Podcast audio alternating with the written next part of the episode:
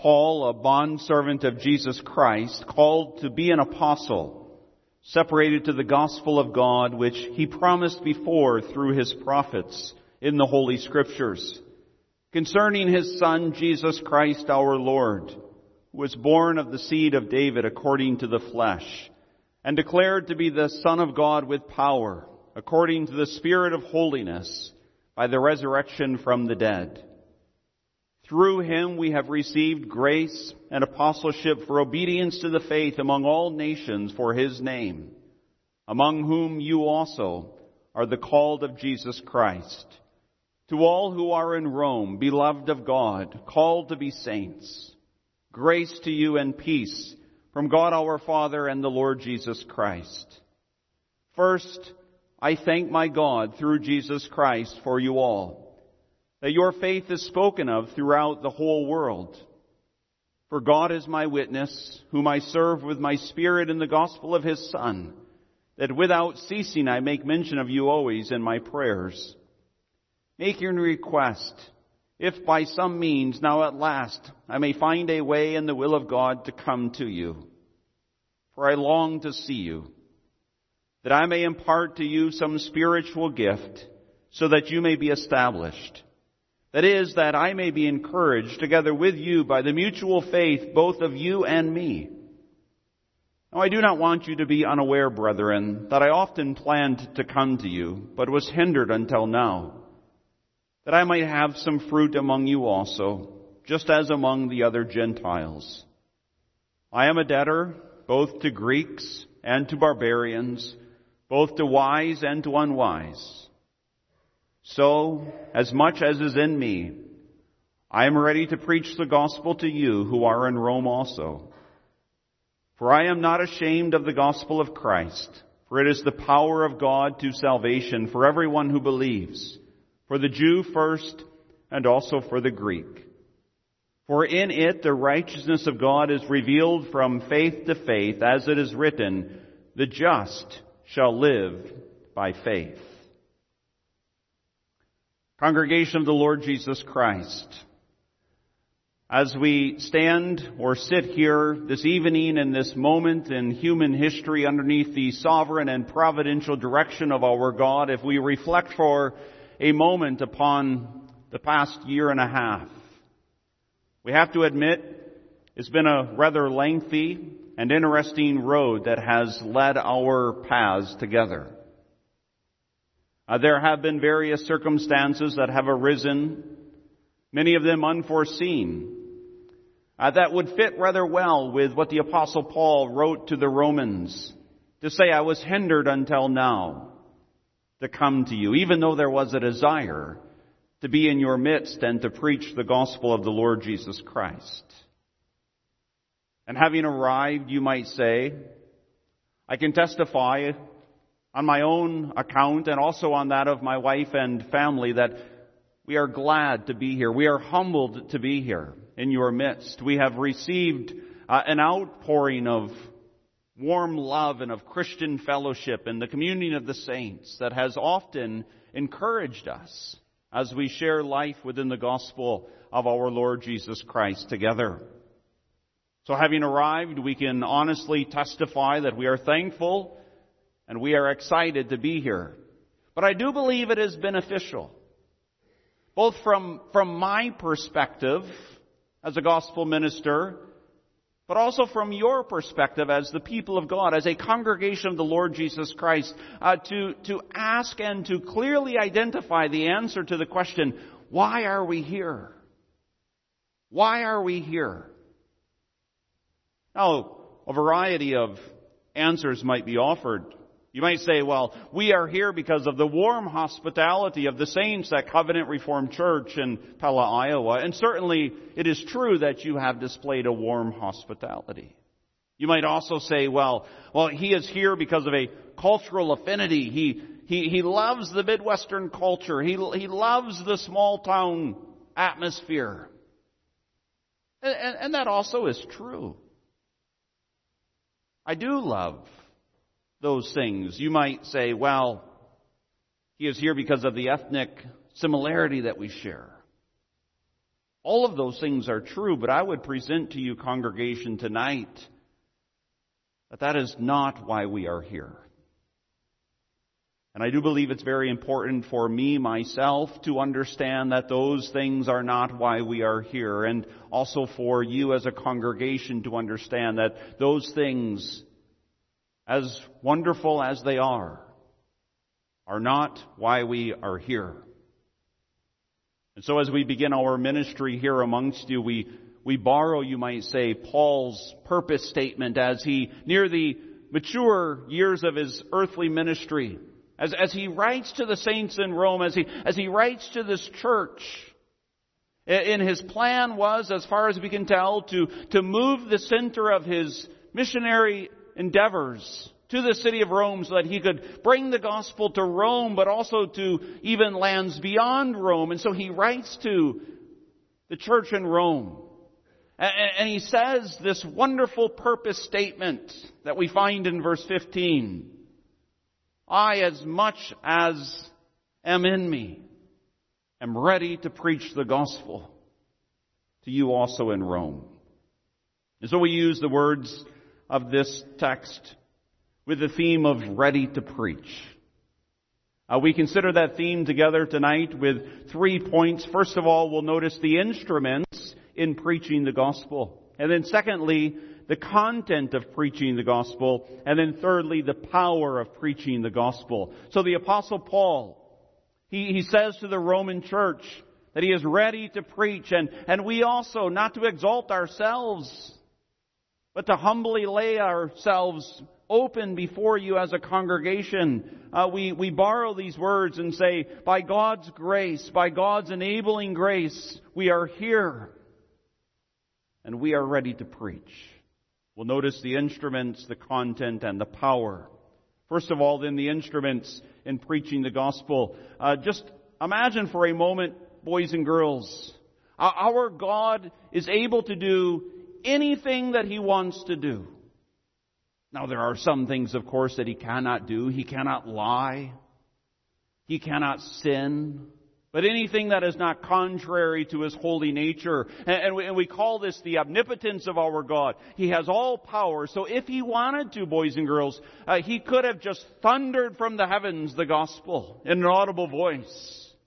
Either uh, continually or, or perhaps at set times. And, and so yesterday afternoon, it would have been right at 12 o'clock, we were in downtown Pella.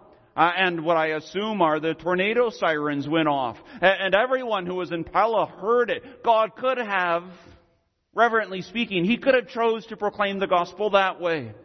That at the, the set time, maybe at Saturday at noon, uh, there would be uh, just this message that would be proclaimed from the heavens. But He didn't. Now, with the exception of a few notable occasions, God could also have sent angelic messengers. And again, we speak with utmost reverence, but he could have had angels appear periodically or continually with the message of the gospel. Uh, but here again, with the exception of a few occasions, that's not how God chose to bring the gospel to fallen men and women. Rather, he chose human instruments. He chose men. And that's why Paul says in verse 15 uh, that I am ready to preach. And in the previous context, he has identified uh, what we, in our subpoints, uh, point out as an appointed instrument and a prepared instrument. The Apostle Paul says, and certainly there is a distinction that always ought to be remembered between gospel ministers today and apostles. We are not apostles. The apostolic age has ceased. But there is a similarity in that God still appoints men to fulfill a portion of his eternal decree by the proclamation of the glorious gospel of the Lord Jesus Christ. And you can think of Romans 10 verse 15 verse A. And there the apostle Paul writes, and how shall they preach? That is, how shall the gospel ministers preach unless they are sent? And it's a remarkable testimony to God's forbearance and His grace that He continues to send forth men with this appointment of which we heard so much this morning. This appointment, not simply to give 10 tips for a successful life this week, but men appointed to proclaim the glad tidings of the gospel of Jesus Christ. And so that is why we are here, you might say, because we have been appointed to be here as a gospel minister with a appointed task. The gospel minister doesn't uh, roll up into town, so to speak, and unload the U-Haul and put the books in the study and say, hmm, now I wonder what I should do now that I'm here. He, he ought to know exactly what he ought to do. Uh, and we hear of this in 1 Corinthians 9 verse 16, where the apostle Paul again says, For if I preach the gospel, I have nothing to boast of, for necessity is laid upon me. Notice that. Necessity was laid upon him. It wasn't an option for the apostle Paul. And the faithful gospel minister, it's not an option for them. Well, what necessity is laid upon him? Paul says, yes, woe is me if I do not preach the gospel. You see, the gospel minister doesn't have an option. He has to preach. He has to proclaim the glad tidings of salvation because he is a man who has been appointed by God to do just that. To preach.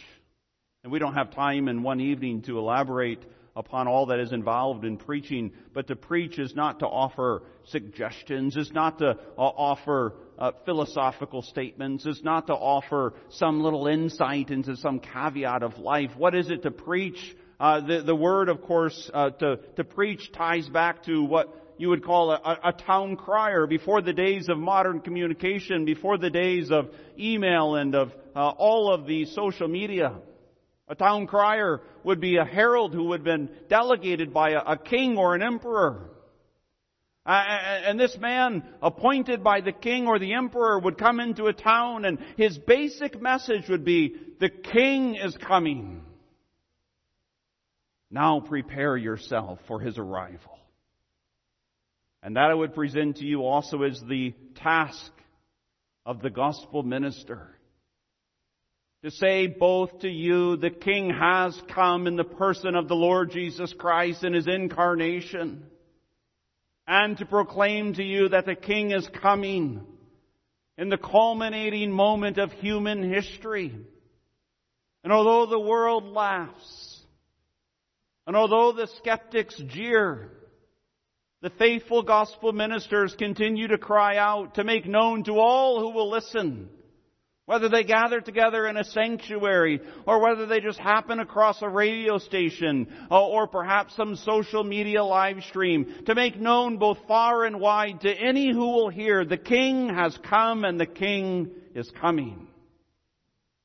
That, in essence, I believe the Scripture faithfully presents as the task of the appointed instrument of the gospel preacher. And in order to fill that appointment, a gospel minister is prepared.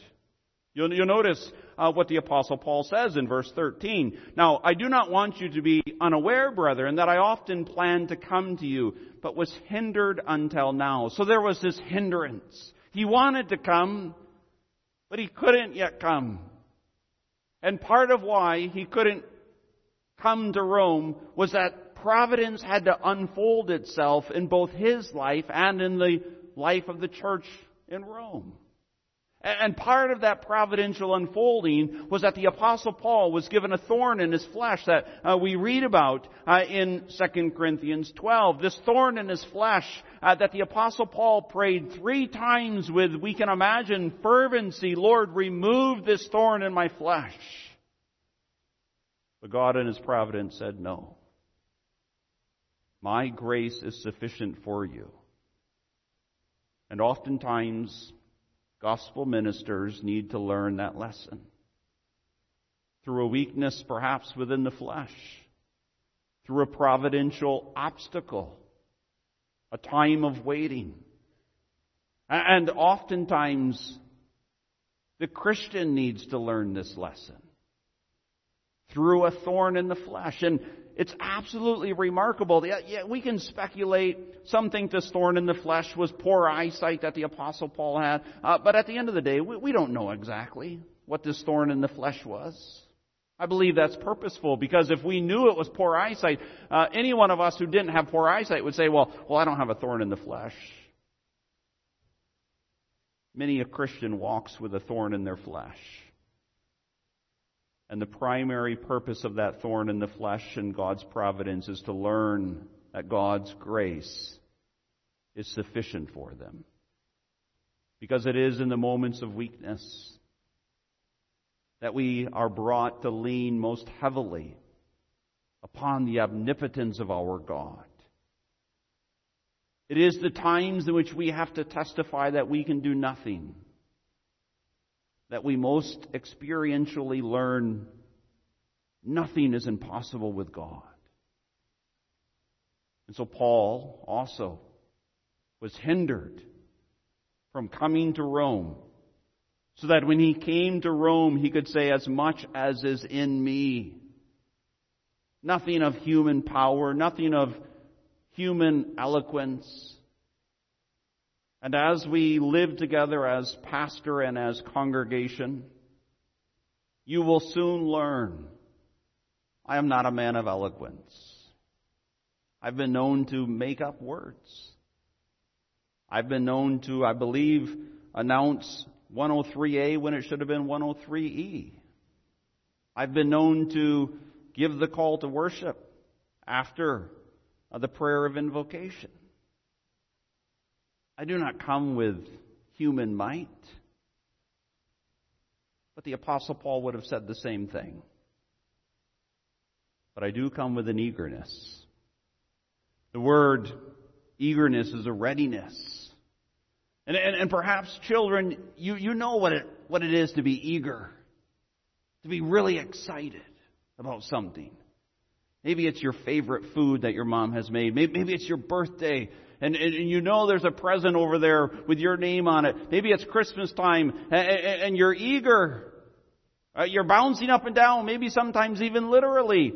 You just can't wait that's something of what Paul is communicating. He just cannot wait to preach the gospel of Jesus Christ also to the saints who are in Rome. He has this positive, enthusiastic inclination and desire. He wants to get to Rome so that he can make known the person and the work of the Lord Jesus Christ. And that brings us into our second point, the content of the preaching of the gospel. What is it that Paul is so eager?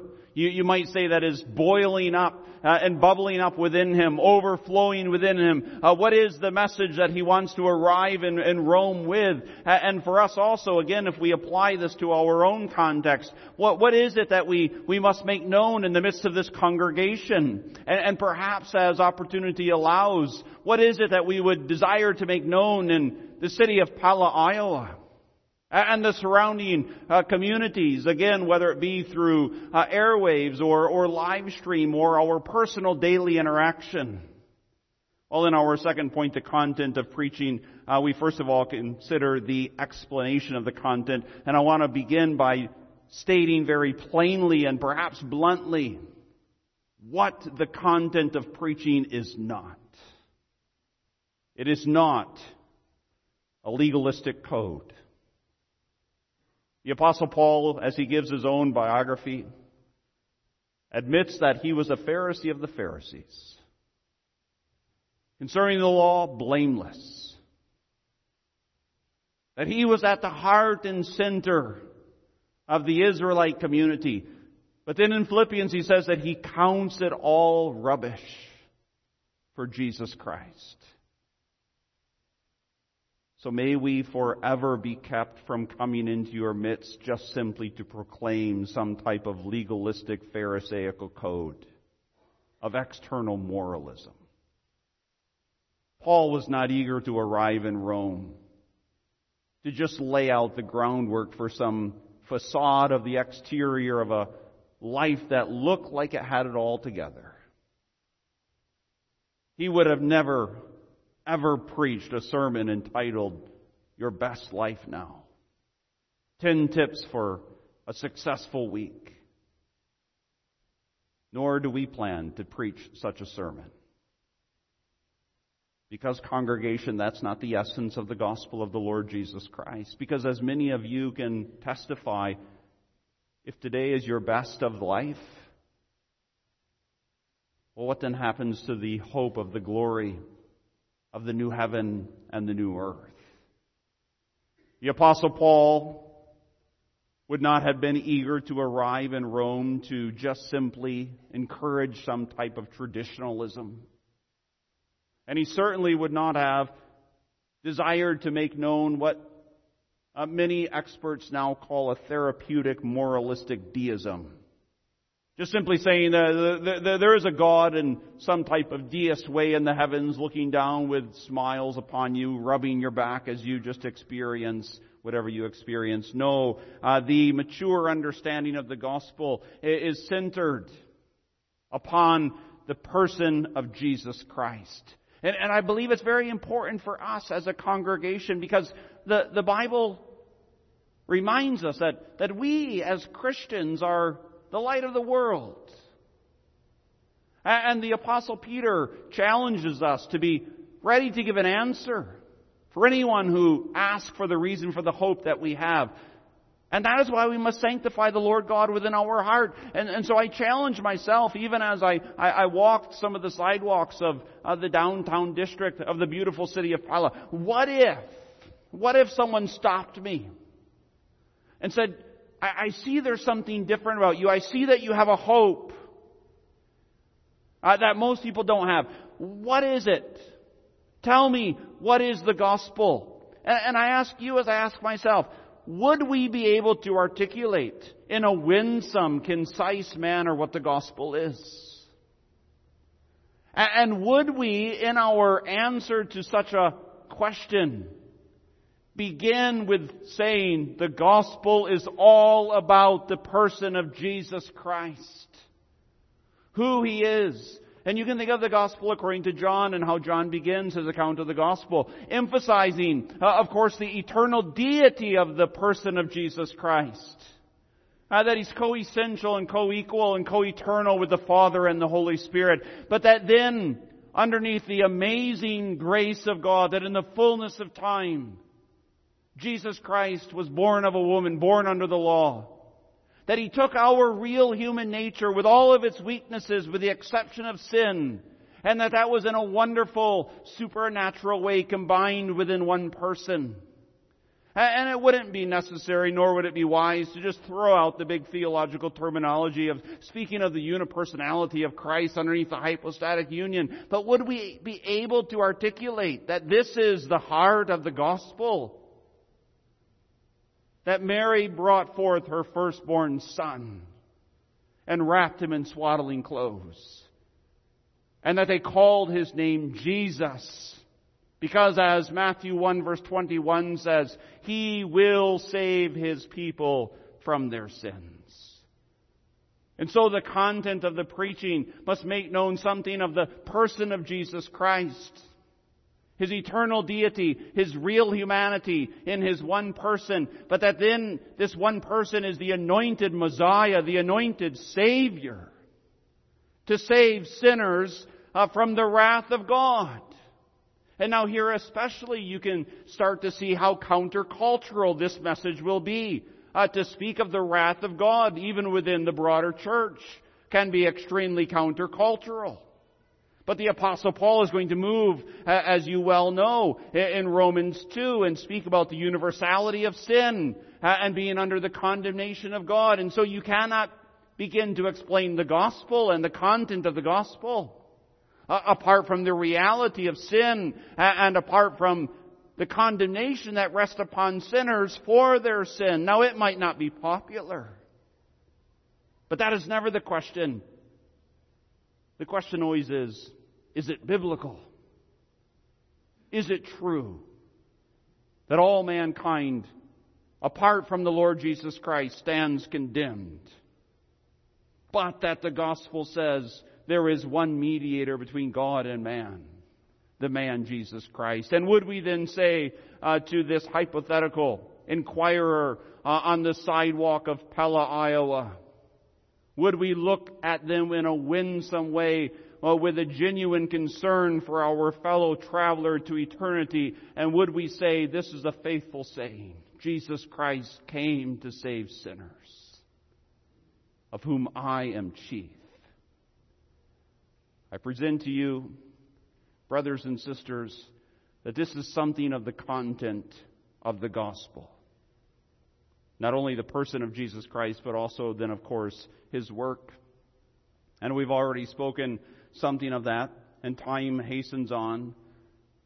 But his steps of humiliation, not of course just simply his incarnation, but that he suffered the wrath of God during the entirety of his life in an increasing intensity near the end of his life, especially when he cried out in his act of a substitutionary atoning sacrifice, My God, my God, why have you forsaken me?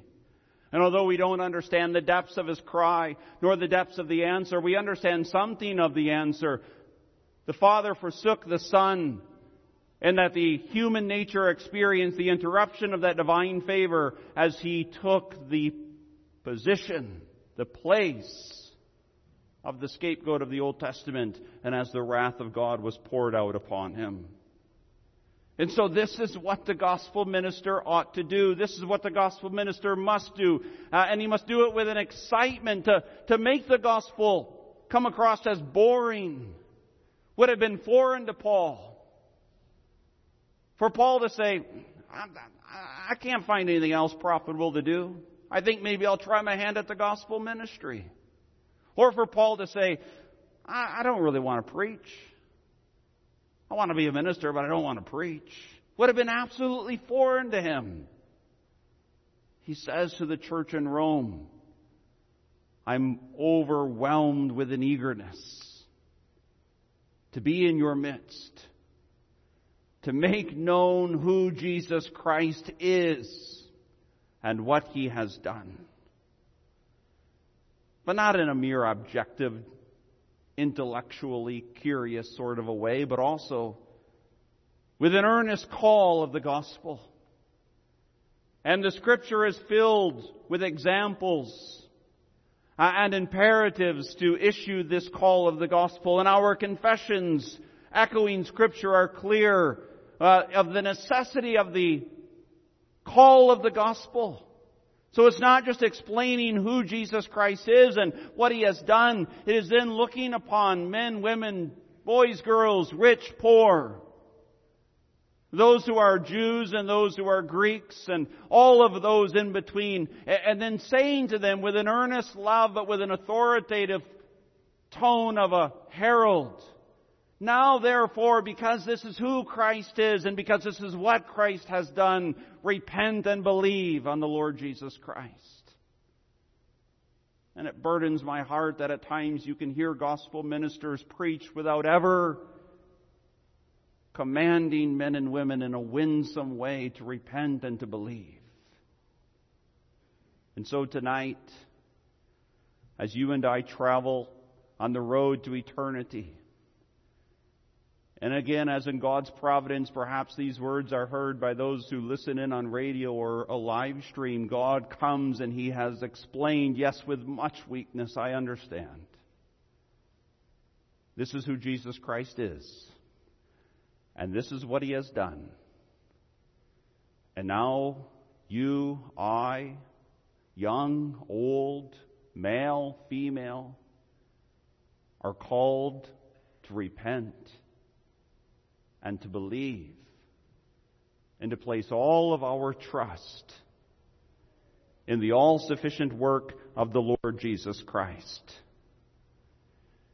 Is this not what our Lord and Savior Himself did in His public ministry? But especially this is clear. And if I had the time and the intellectual ability uh, to pursue further studies I would love to work through the sermons and Acts. Because I believe just in my own reading through them that they all basically follow the same template. If, if you would have met the apostle Peter or the apostle Paul on his way to preach and, and asked Peter or Paul, what are you going to preach on today? I believe in essence they would have said, well, I'm going to preach on who Jesus Christ is. And I'm going to preach on what he has done. And then I'm going to call sinners to repentance and faith. Giving them the promise that if they repent and believe, there will be a full and free forgiveness of their sins. And that they are right with God, both for time and for eternity, so that their souls might be comforted. But also I must issue a solemn warning Uh, that if anyone hears these words and hardens their heart, that they are underneath the condemnation of God. And I believe that on the day of Pentecost, that's what Peter preached in essence. And as Paul stood before the Roman authorities, I believe that that's what he preached in essence. This is who Jesus Christ is. This is what Jesus Christ has done. Now therefore repent and believe. And if you do sincerely repent, there is a full and free forgiveness of sins.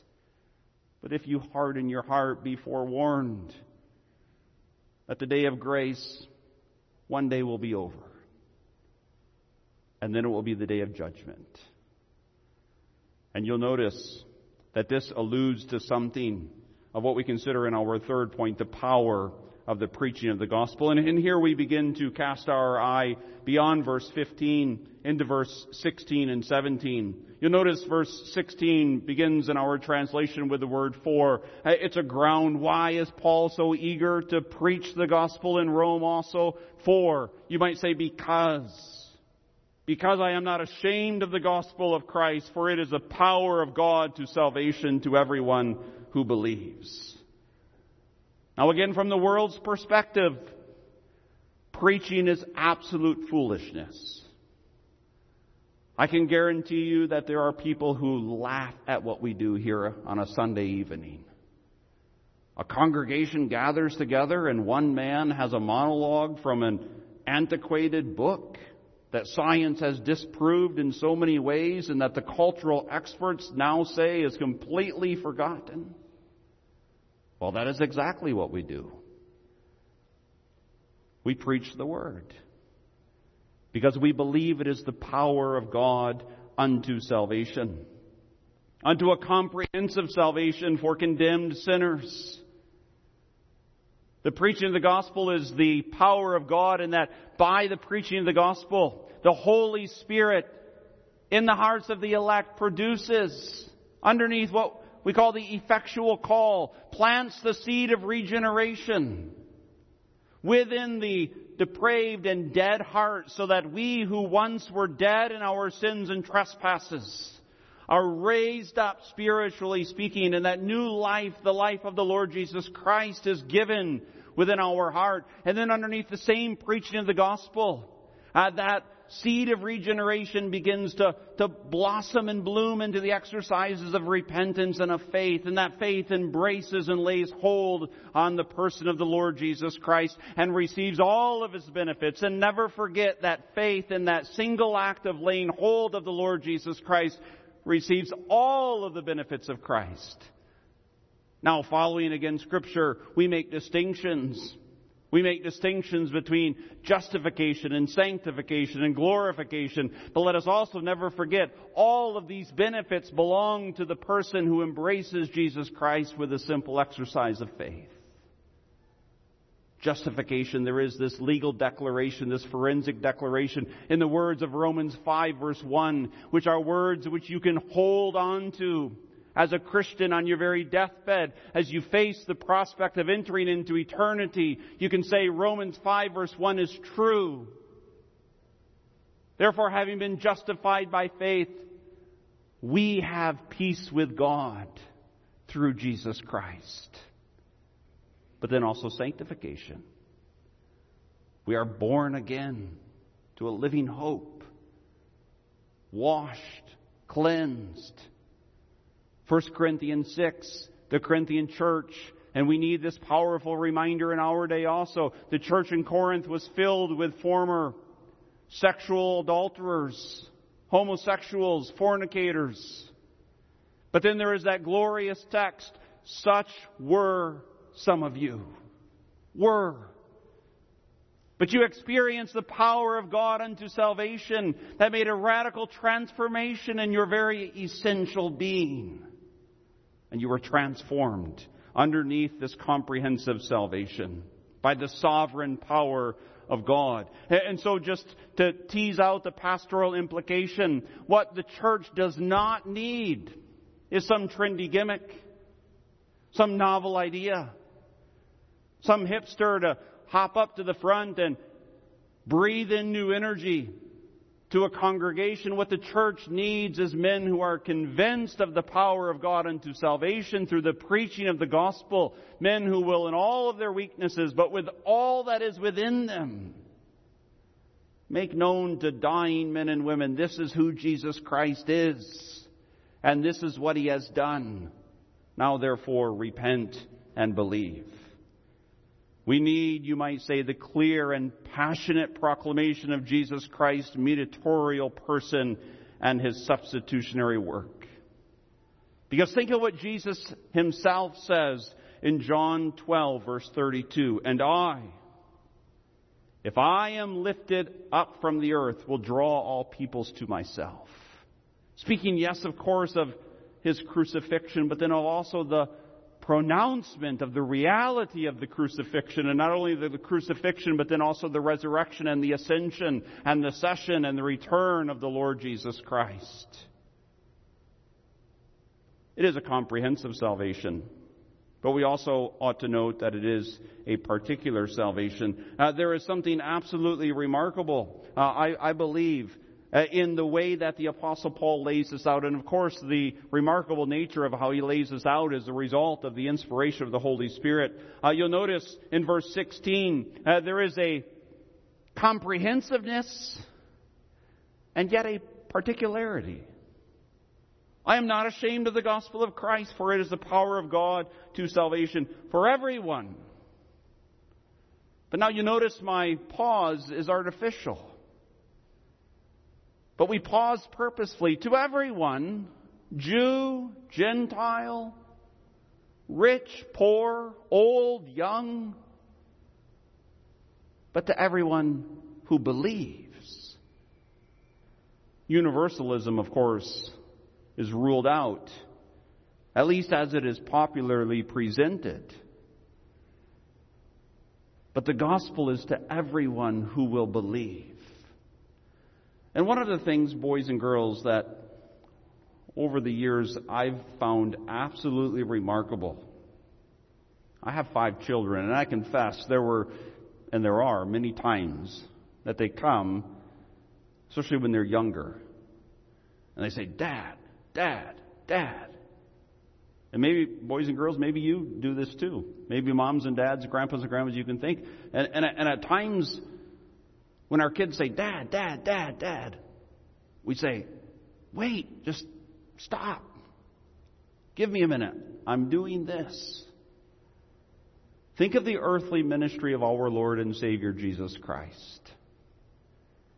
And I find it absolutely remarkable as he walked among us. Whenever someone sincerely called out, Jesus, Son of David, he never said, away. He never said, I'm too busy today. Now, you remember the disciples were often quick to say, Little children, no, no, no, no, no. He's far too busy today. But whether it was the outcast of society, a blind man, the narrative almost always says, Jesus stopped. And congregation, that ought to be a source of great encouragement to us who are poor and needy sinners.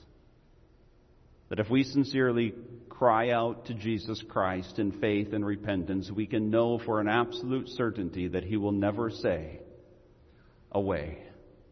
Not today. Not for you. But that He will give grace upon grace, even to the chief of sinners and that this grace includes an imputed righteousness. Over the last weeks, I've thought much about the alleged statement of the theologian, former theologian, J. Gresham Machen, as he was on his deathbed and as he wrote back to one of his colleagues. And we don't have the time tonight Lord willing, future weeks will give us the time to explain the imputation of the active and the passive obedience of Jesus Christ. I trust you know it well. The imputation that is the legal transfer uh, of the righteousness of Christ into our account, but also then the transfer of our guilt onto him. I, I believe it's perhaps most powerfully symbolized with the fact of Barabbas's horizontal crossbeam being laid upon the Lord Jesus Christ, and Jesus Christ went outside the city. But as Machen laid on his deathbed, he indicated that his hope was bound up in the imputation of the act of obedience of Christ. And he said there's no hope without that. And those words are certainly true. There is no hope Whenever our time comes when we cross the Jordan, leaving behind this earthly existence and enter into the eternal realm. My friend, I testify to you tonight, it must be true for us that we cross that Jordan saying, I know who Jesus Christ is, and I know what he has done. And that by faith there is this imputation that all of my guilt and all of my sin has been laid upon him and has been dealt with once and for all when he authoritatively proclaimed it is finished. And that all of his righteousness is mine. So that God now looks upon me as if I had never sinned. And that in and of itself is absolutely remarkable and a source of joy and of praise, but also that he looks upon me as if I have kept every single one of his commandments perfectly because of the Lord Jesus Christ. And so, congregation, this is something of the glorious gospel of salvation. This is what we desire to preach to ourselves and to you here at Covenant Reformed Church in Pella. And so by God's grace, sustained by your prayers, may we in our community know nothing other than Jesus Christ and Him crucified. And may the Lord of salvation bless our feeble efforts and labors to the end that His name might be glorified, but also that His kingdom might be advanced. Amen. Our Heavenly Father, we do stand humbly amazed at the glory of the gospel, the gospel of the person and the work of the Lord Jesus Christ. And so perhaps by way of reminder and renewal this evening, we see something of the glory of the Son. Or maybe for the first time, spiritual eyes have been opened. Lord, we pray that both might be true and that eternal fruit might be harvested for the kingdom of the Lord Jesus Christ, so that His name might be glorified and that His work might be exalted. We love you as our Father, and we desire to see your kingdom come and your will be done here on earth, even as it is in heaven. We pray this in the name of Jesus Christ. Amen.